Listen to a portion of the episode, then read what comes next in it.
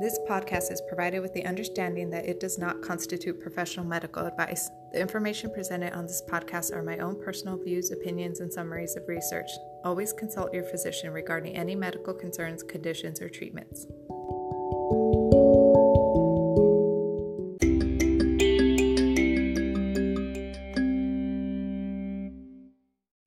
Hi there. Thanks for joining me for episode number four of It's Not You, It's Me, a PMDD podcast.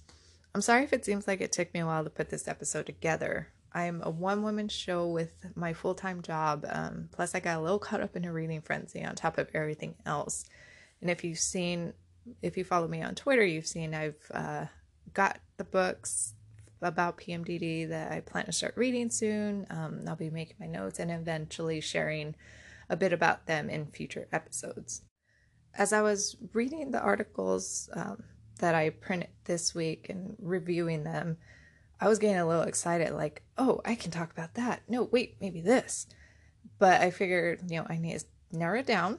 so the best way I thought um, we could start would be to, to talk a little history about PMS and PMDD, start there, and then move on to discuss one of the articles that I read this week that I found really fascinating and it challenged my own views not only just on how I think about PMDD, but also mental disorders in general. So I would love to share the information on that, what I thought about it, as well as get your thoughts and feedback on it too. If you follow me on Twitter, you might have seen the timeline I created and posted. If not, I'll share it again so you don't have to go searching through tweets. We begin in 1931 when gynecologist Dr. Robert Frank and psychoanalyst Karen Horney note for the first time in scientific literature about the relationship between negative moods and menstruation, calling it premenstrual tension. About 20 years later, in 1953, a British physician by the name of Dr. Katharina Dalton introduces the term premenstrual syndrome, believing that the symptoms were far more extensive than just tension. And here's some quick, cool notes about her. According to Wikipedia, she began her studies on PMS in 1948 when she noticed that her monthly migraines had disappeared while she was pregnant. After consulting with Dr. Wayne, Raymond Greene, an endocrinologist and who I assume was probably a colleague of hers, um, both thought that her migraines were attributed to a progesterone deficiency because those levels drop prior to menstruation but skyrocket during pregnancy. She did a range of studies on women and young girls, and I thought this was great, so I'd like to read it verbatim. From historic anecdotes, she even concluded that Queen Victoria suffered from PMS, as indicated by her reports of her monthly screaming and throwing objects at her husband, Prince Albert. Moving forward to 1987, a more severe state of PMS is recognized in the DSM 3 as an unspecified mood disorder, and this becomes known as late luteal phase dysphoric disorder. In 1994, the DSM 4 has renamed has renamed late luteal phase dysphoric disorder, try saying that three times fast, as what we now know as premenstrual dysphoric disorder, and it's still classified as a mood disorder at this point. Nine years later, in 2013, PMDD is classified as a mental disorder in the DSM 5. Now it's no longer considered a mood disorder, and the criterion for administering a diagnosis is also included in this version of the DSM. Come 2017, just two years ago, the World Health Organization includes PMDD in their international classification of diseases. So, this is a brief review of how we got to where PMDD is today. I had tried tracking down Dr. Frank's case study series because I wanted to see what information was in there and how it was written, meaning in terms of views on women and their health, because this was in the 1930s. The Great Market Crash had just happened and the Great Depression began. Women were expected to play the domestic role. And I'm just making up a story, but I would imagine his case studies going something like, you know, Patty presents with monthly headaches and fatigue that are not allowing her to have dinner ready for her husband upon returning home from work. I'm just really curious as to how the paper read, and hopefully one of these days I can track it down. Oh, and before I forget, back in the 18th century, there was the term menstrual moodiness. Now, that term sounds a little condescending, don't you think? I think premenstrual tension was a step up for that. In this week alone, I've read through about five different journal articles. Some covered information that I had already read about before, but I still walked away with more knowledge and insight. One paper I had been itching to get to from the time I saw the title of it was this one from 2014 from the Journal of Bioethical Inquiry, written by Dr. Tamara Browne, who is a lecturer in bioethics. Now, honestly, the title itself pissed me off a little bit at first. Is PMDD really a disorder? Like, what the hell do you mean? Of course it's a freaking disorder. The dictionary defines disorder as lack of order or regular arrangement, a of systematic functioning. I've already shared how I, at least myself, turn into this pissy, super irritable, tired, hungry, achy person. That's not my regular behavior, and it's definitely a disruption to my normal functioning. So, yeah, by definition, I feel it's a damn disorder. I kept myself open in reading it and tried to remove myself from the information presented since I have PMDD, but I still thought it was a great and well thought and argued perspective as to how PMDD can or should be viewed. The overall argument from Dr. Browne was that women should be able to receive support and treatment from their symptoms without them being diagnosed as having a mental disorder because PMDD is a socially constructed disorder. Yeah, I know. You're probably feeling the same way I did when I first read that.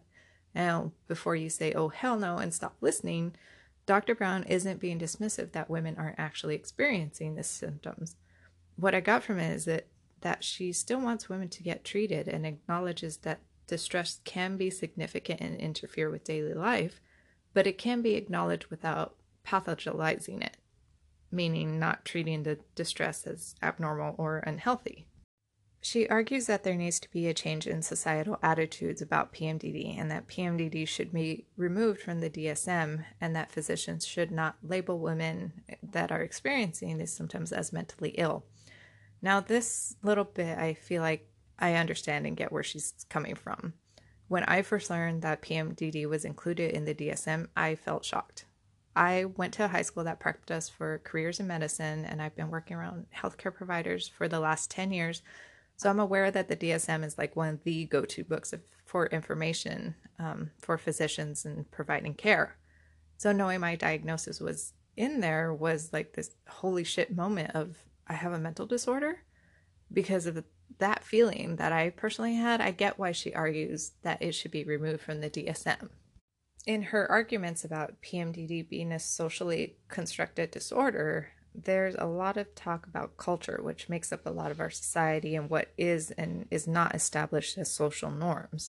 She says that PMDD is not a universal phenomenon, but a culture bound one. And there are studies from 2002 that say mood symptoms are suffered more by women in Western countries than in developing countries. They cite Chinese women as having reported more about the physical premenstrual symptoms they experience, but would rarely report any psychological symptoms.